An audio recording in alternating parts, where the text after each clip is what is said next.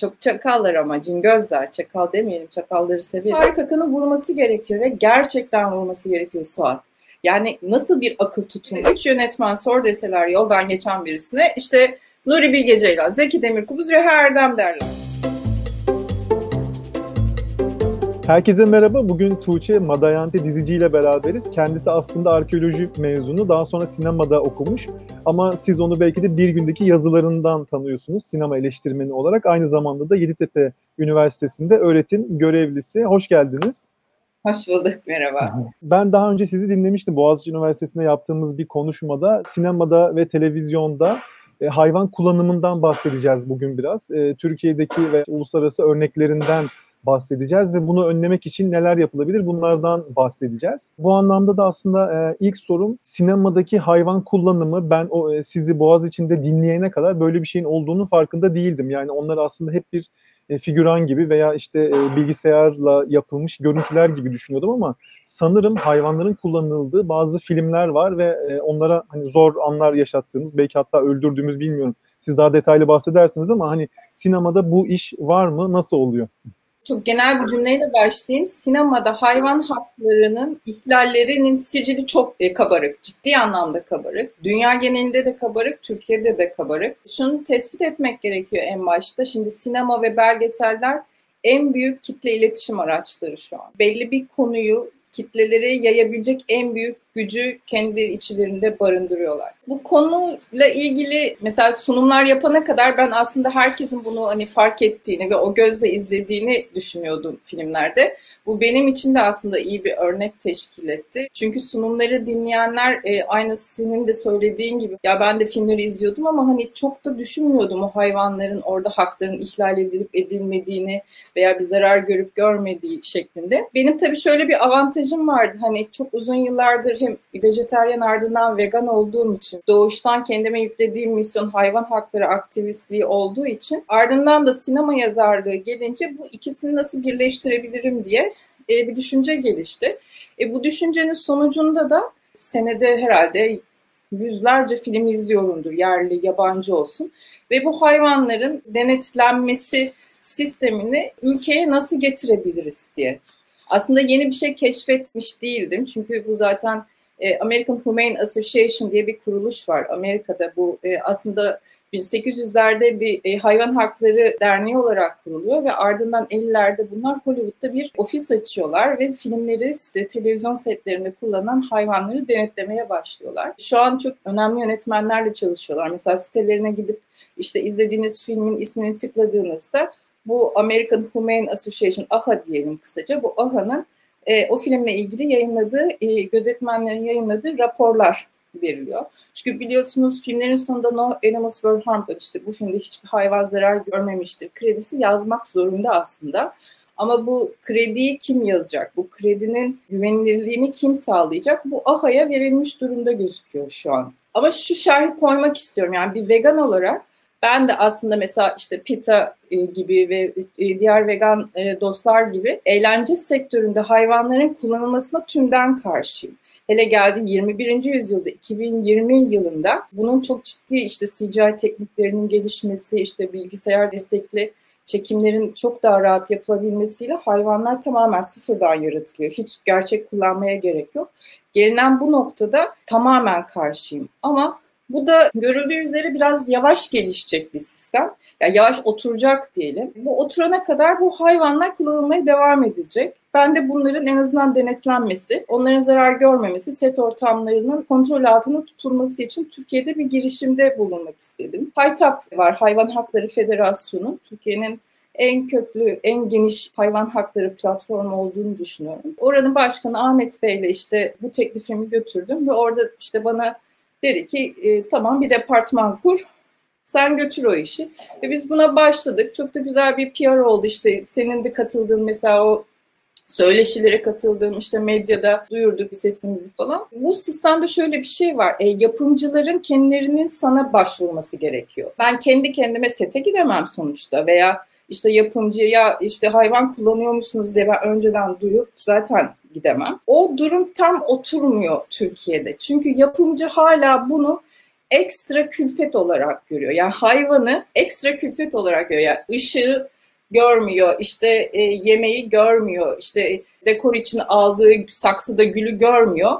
Ama e, kullandığı hayvanı denetlenmesi veya onun için orada veteriner bulundurması, bakanlıktan izin alması ki bakanlıktan izin alması gerektiğini bilmeyen yönetmen yapımcılar var hala Türkiye'de. Özellikle ilk film yönetmenleri. Çok ciddi sıkıntılar var. Yine de birkaç filmde oldu hemen söyleyeyim. Mesela Özgür Bakar'ın korku yönetmeni onun mesela çekimlerine katıldık. Ve ben daha çok mesela festival filmleri yönetmenlerinden işte ilk film yönetmenlerinden beklerken ana akım işte Murat Yıldırım'ın oynadığı işte romantik komedi filmlerinden falan aslında şeyler geldi. E, ondan sonra araya salgın girdi. Zaten şu an hani setler biraz durmuş durumda. Böyle bir süreçteyiz. Ki e, Türkiye'de bu yapılabilir mi sizce? Yani bunun yapılabilirliği nedir? Ya da bunu siz tek başınıza nasıl sürdürebilirsiniz ki? Yani bir ekip falan kurmak gerekmiyor mu? Evet bir ekip kurmak gerekiyor ama şimdi ben de aslında biraz yolda öğrendim bunun hani burada nasıl oturabileceğini, ne şekilde ilerlememiz gerektiğini. Başta çok büyük bir heyecanla tabii başladım. E, şu an biraz umutsuzum çünkü yani dediğim gibi Türkiye'de bu gel beni denetle cümlesin hani e, bir bireyin kurması için hani bu başka bir mesele yani başka bir disiplinden geliyor olmak gerekiyor. Şimdi bunu benim değiştirme gücüm yok hani. Bunu ben defakto olarak bunu yapmak zorundasın deme gücüm yok. Onu fark ettim. Yani bunun gönüllü olarak olmayacağını fark ettim. Başka bir yola girdim. Mesela işte hani sen dedin ya dinlemeden işte bunu böyle görmüyordum. Nereye gitsem bu konuda konuşmaya, bu konuda yazmaya başladım. İşte Yeditepe Üniversitesi'nde de her sene mutlaka böyle bir sunum yapıyorum. Hatta genel olarak üniversite öğrencilerine falan yine aynı tepkiler geliyor ve sinirleniyorlar. Bu bir an önce otursun bu sistem falan diyorlar.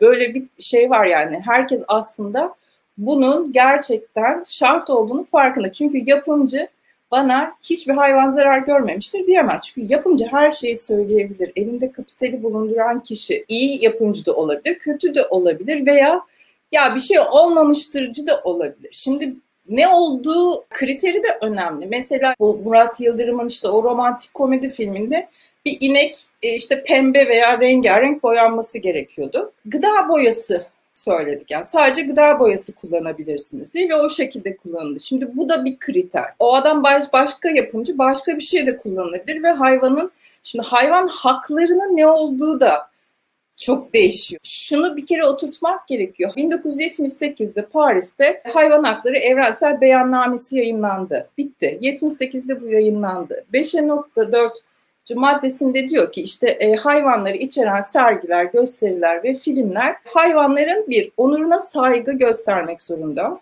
Ama daha önemlisi hiçbir şekilde şiddet içeremezler. Türkiye'deki sinemaya bakıyorsunuz, geçmişe bile gitmeye gerek yok. Yani korkunç örnekler var. Türkiye'de 3 yönetmen sor deseler yoldan geçen birisine işte Nuri Bilge Ceylan, Zeki Demirkubuz, Reha Erdem derler. Yani Türkiye için bu bir gerçek. Şimdi Nuri Bilge Ceylan e, Kış Uykusu filminde atın nehirden çıkarılmaya çalıştığı sahnede atın işkence gördüğü çok net. Yönetmen olarak bu da biliyor. Yanında yapımcısı var o da görüyor. Hiçbir müdahale, hiçbir durdurma yok. Zaten denetleyen kimse de yok. Çünkü koskoca Nuri Bilge Ceylan'sın zaten. E, Profesör Doktor Orhan Kural dava açıyor. E, davanın muhatap olacağı savcılık yok. Yani hayvanın böyle bir hakkı yok. Yani e, o yüzden hani Türkiye'de bu sistem nasıl oturacak diyorsan önce başka şeylerin oturması gerekiyor. Yani hay, insanın hayvana bakışının değişmesi gerekiyor. Bürokrasinin hayvana bakışının değişmesi gerekiyor ki para babalarının hayvana bakışı da en azından değişmeyecek olsa bir kurala ve cezaya bağlansın. Reha Erdem Türkiye'de her hemen her filminde çok ciddi hayvan hakları ihlalleri var. Mesela şarkı söyleyen kadınlarda iki tane atlı sahne var. Zaten o e, film yayınlandığında da bu tartışmalar çıktı. Ölü at bulduğunu iddia etti filmin yapımcısı. Büyük ada ve bir ada çekiminde ölü at bulmuşlar ve gidip o ölü atı çekmişler. Diğerinde bembeyaz bir at yatıyor. E nasıl bu at yatıyor diye soruyorsun. Canlı diyorlar, uyuşturmuşlar. Yahu hayvanı uyuşturmak tıbbi sebepler dışında yani dünyanın her yerinde ceza, karşılığı ceza. Mesela kaç para kaçta? Yavru bir köpek bütün bacakları açılmış bir şekilde onun görsellerini bulabilirler yani e, merak edenler. Çünkü görüntülerle bu anlattıklarım çok daha aslında e, asap bozucu bir hal alıyor. O papiyi yani çekmiş yani uyuşturmuş orada da uyuşturmuş. Ama en kötüsü en vahimi belki biliyor musunuz bilmiyorum Yol filmi. Şerif Gören ve Yılmaz Güney ikisini, ikilisini. Ki bunu Tarık Akan otobiyografik bir anı kitabı yazdı. Anne kafamda bit var galiba yanlış olursa kusura bakmasınlar. Orada böyle hani vicdanı o kadar rahatsız ki anılarından anlattığı için biz biliyoruz. Ben o kitabı okuyana kadar böyle vahşi bir durumun yaşandığını bilmiyordum. Bir at sahnesi var işte Karda biliyorsunuz meşhur yol filminin. E, zaten at gitmiş durumda. Yani hani bir deri bir kemik o zavallı atı o film boyunca çekip çekip çekiştire çekiştire kullanmışlar. E, atı Tarık Akan'ın vurması gerekiyor ve gerçekten vurması gerekiyor Suat. Yani nasıl bir akıl tutulması bu? Bir de hani Şerif Gören'e Yılmaz Güney hani insan hakları savunucuları falan hani sen atı vurmak nasıl bir şey? Ve tek kurşun var tabancada. Tarık Akan rahmetli çok severiz kendisini bu arada. Gidiyor atı vurmaya için işte kadrajı alıyor geniş açıdan Şerif Gören Yılmaz Güney ikilisi. Vuramıyor Tarık Akan atı. Atın bakışları falan filan ve o kamera arkası görüntüler de var yani. izleyince çıldırıyor insan o atın nefes nefesi falan zaten bitkin. E, çekemeyince Tarık Akan yalan olmasın Yılmaz Güney'in ya kuzeni ya işte bir akrabası işte sette duran ben vururum diyor. Gidiyor vuruyor. Tek kurşunla zavallı at ölmüyor ama. Çırpınıyor orada çırpınıyor çırpınıyor. Jandarmadan yalvar yakar işte şey yapıyorlar da o e, atı öldürüyorlar. Ve daha da kötüsü o sahneler kullanılmıyor bile filmde beyaz patlaması yüzünden yani kötü çekilmiş diye. Yani hani şimdi bu bir örnek. Anlatabildim mi? Yani Tarık Akan bizim üst komşumuzdu bu arada. Hatta şurada bir yerde oturuyorduk. Evet yani e, çok yakın değildik tabii ki ama üst komşu olunca hani ister istemez belli bir muhabbetiniz oluyor ve aslında çok iyi bir hayvan severdi yani benim bildiğim kadarıyla. Kendi kedileri de vardı evde bir sürü. Bazen bizim eve girer çıkarlardı falan. Şimdi aslında bu örnekleri duyunca ben yani şimdi kafamda canlanmaya başlıyor. Gerçekten yani insanlar filmlerde bunun artık gerçekçiliğinden mi yoksa o hani dramatikliğinden mi insanlar orada hikaye kendini kaptırıp gittiği için yani sinemanın böyle bir etkisi zaten var. Zaten amacı bu e, hani bunu gerçekmiş gibi izliyor ve onun bir set olduğunu düşündüğünüz zaman aslında hani bu aşk filmi bile olsa onu o duygusunu alamıyorsunuz. O yüzden ben mesela şimdi geri döndüğüm zaman o sahnenin izlediklerim vardı söylediklerinizden. Çok acı ama izlerken insan bunu hiç düşünmüyor. Ama işte bu perdeyi kaldırmak lazım. Zaten hani vegan olmak da bu anlamda bir perdeyi kaldırmak gibi. Sadece et yemekte değil işte o sütte de yumurtada da aslında o zulmün nasıl olduğunu görmek gibi. Bunun aslında belki uluslararası çok bilinen örnekleri de vardı. Benim ilk aklıma gelen hani merak ettiğim Braveheart'ta bir sahne vardı. O mızrakları kaldırıyorlar ve atlar koşa koşa giriyor onların için ama herhalde gerçek değildi değil mi? Bilmiyorum ama şimdi. Ya yüzde yüz değil ama e, eğer bir ihlal olmuş olsaydı mutlaka duyulmuş olurdu hani Braveheart gibi bir filmin. Çünkü hani mesela şeyden biliyoruz mesela 1959 işte Ben Hur filmi ne kadar önemli bir film. 11 dalda Oscar almış. Ama at yarışı sahnesi vardır orada bigalarla.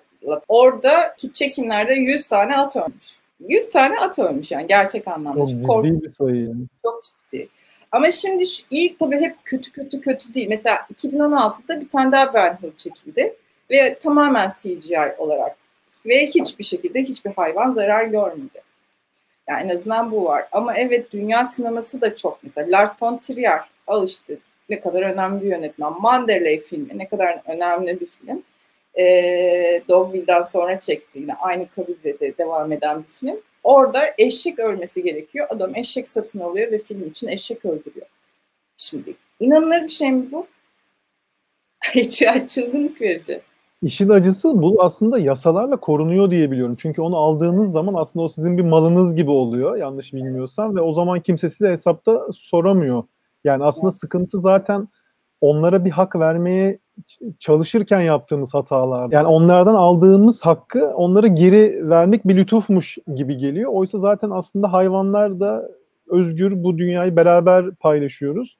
O anlamda gerçekten çok acı. Bunun dışında peki mesela bundan sonraki çekilecek filmlerle ilgili belki Türkiye'de size başvuranlar var mı ya da Haytap'a? Yani bununla ilgili maalesef. Yok. Ama bir o kadar da ihbar geliyor. Mesela en son bir dizi için bir ihbar geldi. Bir at düşüyor. Meşhur böyle artık hani işte Ertuğrul Gaziler falan çekiliyor ya şu an. E işte orada yüzlerce binlerce at kullanıyor yani. Esas şey orada yani ihlaller şu an dizilerde dehşet boyutta atlar açısından. Bir atın düşme sahnesi var. Öyle bir düşüyor ki o atın ayağını kırılmaması. Ayağı kırılan ata da ne yapıldığını herkes biliyor artık. Mümkün değil ben buna taktım kafayı, araştırdım. Çok çakallar ama cingözler, çakal demeyelim, çakalları severiz. Çok cingözler, bütün atları satın almış adam kullandığı dizide. Kendine de bir çiftlik yaptırmış. Hiçbir şekilde içeri girmen de mümkün değil. Atla ilgili bir şey yapman. Onun malı çünkü şu an. Onun da çözümünü bulmuşlar. Yani evet sistem zorlaştıkça parayı elinde tutan da onu kolaylaştırmak için elinden evet. geleni yapacak gibi duruyor. Yani umut kırıcı bazı şeyler olmasına rağmen aslında ülkece en azından insanlar olarak biraz daha bence bilinçleniyoruz. Bu bilinç insanlardan başladıkça işte dizi setlerine, film setlerine kadar bence gidecek ihbarlar da önemli olabilir dediğin gibi. Peki o zaman hazır sizi bulmuşken biraz da belki bize film öneriniz olur mu ya da dizi? Hazır şimdi hafta sonları evden de çıkamıyoruz. Açıkçası ben hani çok zamanım olmuyor ama o yüzden biraz daha hani güzel şeyleri yakalamaya çalışıyorum. O yüzden internette işte takip ettiğim birkaç kişi var. Siz onlardan bir tanesisiniz ama yine de böyle bir hani hazır burada bizi izleyenlere belki bir iki şunu mutlaka hani görün diyeceğiniz film veya dizi veya belgesel varsa onları da buradan paylaşmış olalım. Dizi olarak şeyi mutlaka izleyin. Yani şu üç dizi mesela çok benzer bir e, şeyde geçiyor işte ne diyeyim ayrıcalıklı beyazların hayatlarında işte bir cinayet veya bir problem oluyor ve bununla baş etmeye çalışıyorlar. Defending Jacob diye bir dizi var. Ona yine çok benzer The Undoing diye Nicole Kidman'lı bir film. Onun yönetmeni işte Susan e, çok çok işte Avrupa sinemasından gelen birisi. E, o diziyi tavsiye ederim. Bir de şimdi şey başladı yeni. İşte Breaking Bad'den tanıdığımız Bryan Cranston'ın Your Honor diye bir film başladı ama bu haftalık devam ediyor. Biriktirerek de izleyebilirsiniz. Ama ilk bölümde bir göz atın derim. Bayağı şiddetli bir diziye dönecek gibi.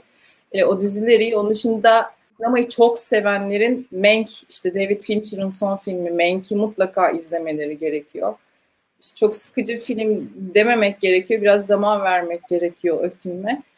Ben çünkü bu senenin en çok sevdiğim filmlerinden bir tanesi oldu. Trial of Chicago 7 diye bir film var. Aaron Sorkin'in. Onu mutlaka izlemek gerekiyor. Bu senenin en iyilerindendi. Sinemalar ee, açık mı bu arada? Hayır, kapalı. Değil değil mi? Çok fena. Onu yani diyorum. hafta içi de kapalı.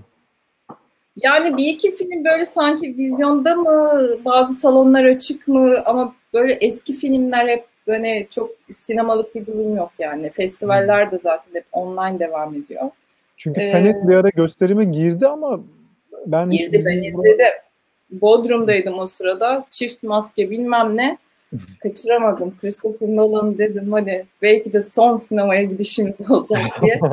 Ya ben Ama aslında biraz öyle düşünüyorum. Sinema tabii belki daha kolay evrilebilir dijitale veya işte mobile ama tiyatro falan hani o pek olacak gibi değil ama sinema salonlarının biraz sonu geldi gibi geliyor bana. Herkesin evinde ses sistemleri, dev ekranlar falan varken yani mutlaka ki sinema salonları bence aslında sosyal bir aktivite. Orada karanlık ve hani dev ekran olmasının dışında hani birileriyle bir yere gitmek gibi, işte orada mısırı almak gibi, bir dışarı çıkmak aktivitesi gibi ama İnsanlar artık film izlemek için o salonlara gider mi? Çok büyük bir böyle holding vesaire olmadıkça bence böyle bireysel sinemaların biraz sonu geliyor gibi geliyor bana. Tabii hani üzülerek söylüyorum çünkü ben hani çocukluğumdan beri çok fazla sinemaya tek başıma bile defalarca gitmiş birisiyim ama onların da galiba biraz artık bu gidişata ayak uydurmaları gerekecek gibi geliyor bana. Senin bu konudaki fikirlerin nedir hazır yine bulmuşken? Yani ben şöyle görüyorum. Şimdi önümüzü görmek şu an zaten çok zor. Çok sisli bir yakın gelecek var her konuda. Yani sinemada bunlara dair ama sinema çok büyük bir endüstri. Amerika için çok ciddi büyük bir endüstri. O yüzden hala tutkulu insanları barındıran e, işte Tom Cruise'un mesela en son adamcağız hani Covid işte kurallarını ihlal eden bir işte set görevlisine çılgınca bağırdığı bir şey var. Evet üslubu biraz çok şey tabii kabaca ama özünde söylediği şey çok önemli. Yani bunu ayakta tutmamız gerekiyor. Ben bu filmi çekeceğim ve bu film sinemada yayınlanacak. Tom Cruise mesela buna takmış durumda. Şimdi Tom Cruise demek büyük yapım şirketleri de demek bir yandan. Yani böyle bir motivasyon da var. Warner Bros'un çıkışı gibi hani e, sinemayı bitirecek hamleler de var. Ben şöyle görüyorum. Bu dijital platformlar ve büyük yapım şirketleri işte Universal Pictures olsun falan bunların hepsi birleşmeye gidecekler ve bazı sinema salonları bence yine açık kalacak. Belki eskiden olduğu gibi nasıl mesela işte MGM bir film çektiğinde işte 30'larda falan kendi sinema salonlarında gösteriyorsa belki de o sisteme bir dönüş olacak. İşte Hulu atıyorum Universal Pictures'la bir e, ortaklık kuracak ve onların bir hani sinema salonları olacak. Ama tamamen hani afaki biraz şey yapıyorum. E, en mantıklı çözüm bu gibi geliyor. Çünkü e, sinemaya gitme pratiği değişti şu an. İster istemez bambaşka bir şeye alışmaya başladık. Çünkü sinemaya gitmenin de kendi içinde getirdiği ciddi problemler vardı. İşte cep telefonu kullanıyorlar, işte çılgınca cipsler yiyorlar falan konsantre de olamadığın hani o kendini müdahale ettiği bütün konfor alanını da yitirdiğin bir alanlara dönüşmüş durumdaydı. Çünkü ben kendimden anlıyorum basın gösterimleri dışında sinemaya gidemiyordum. Yani çıldırıyorum yani hani insanlarla mı savaşayım, filme mi konsantre Çünkü film izlemek ciddi bir iş. Eğlenceli de olsa ciddi bir iş yani. Böyle çok yönlü sıkıntıları da vardı ama ben tamamen sinema salonlarının biteceğini düşünmüyorum. Farklı şekilde nasıl kullanılacağını Hollywood bize gösterecek. Belki daha butik olarak kalacak. Biraz daha dediğim gibi tecrübeye dayalı bir şeye dönüşecek ama öyle 12 salonda film izleme falan gibi şeyler belki de kalmaz. Evet, Oralar zaten çok kapandı, kapanıyor maalesef. Evet. Hepsinin haberlerini yavaş yavaş alıyoruz. Son söze geçmeden önce aslında çok konuşulan bir konu vardı. Gerçi biraz gündemini geciktirdik ama bir başkadırla ilgili de bir iki cümle aslında sizden duymak istiyorum. Çünkü çok gündem oldu. Yani dediğim gibi geç kaldık aslında bunu konuşmak için ama orada şöyle bir şey olmuştu. Bu şimdi Ferdi Özben plakları falan yok satıyor bir yandan da. O son sahnedeki özellikle ilk bölümdeki konser kaydında. Şöyle ben kendimle ilgili bir kısmını anlatayım. İlginç çok bir yerde yazmadım söylemedim ama Ferdi Özbey'in o ilk konser kaydının olduğu yer Şan Tiyatrosu aslında. Şan Tiyatrosu'nu babam ve amcam işletiyordu. O organizasyonu yapan da babamdı. Ben tabii hatırlamıyorum. Piyanoyu da kiralayan amcamdı. Yani aslında benim için çok e, ilginç oldu yani bunu amcamla şimdi konuştuğumda. O de sahneyi ve seyircileri gösterdiği bir an vardı. Ben o an anladım oranın şan tiyatrosu olduğunu. Çünkü benim çocukluğum orada geçti. Yanmıştı gerçi 80'lerin başında. O konserden birkaç sene sonra. E, biliyorsunuzdur belki işte Ferhan Şensoy'un bir oyununun tetiklediği bir olaylar sebebiyle. Özetle bu kısmı çok önemli değil. Yani bir başkadırla ilgili ben biliyorum sizin fikirlerinizi ama yine insanların duyması açısından nedir bu? Çok mu sevildi? Çok konuşuldu. Bir kere çok konuşulması çok mu iyi? Çok mu kötü? Abartıldı mı? Yoksa gerçekten aslında başka bir kapıyı mı araladı? Yani ben Berkuno'yu aslında çok severim ama her yapacağı işi beğeneceğimiz anlamına gelmiyor bu. O yüzden bu konudaki fikirlerinizi duymak isterim. Bir başkadırla ilgili e, başlığı atarken çok düşünmüştüm. Popüler kitle kültürü e, olarak nitelendirmiştim onu. Ya içinde bulunduğumuz psikoloji de çok tuhaf Suat. Yani hani artık her şeye çok fazla yükselip veya her şeye çok ciddi büyük tepkiler veriyoruz. E, bir başkadır da biraz bu dalgadan faydalandı. E, ama onun tabii artısı şeydi yani mesela senin biçim olarak içimizde çok ciddi bir yerlere dokundu. İşte sana bir şekilde temas etmiş. Zaten o Ferdi Özbeyel ve işte o hani eski Türk filmlerinin o işte e, geniş açı uzaktan tepeden hani karaktere bakan o mesafeli o arabesk o kiç o, o görseller biçim olarak çok etkiledi. Biz biçimi çok seviyoruz. Bu biçimin içi nedir diye baktığımızda çok ciddi ayrışmalar yaşadık zaten. Yani biçime herkes bayıldı o filmde. Ben afişini de sevmedim. Bir başkadırın afişini gördüğümde bu mozaik yapacak dedim yani hani Türkiye mozaiği şeklinde.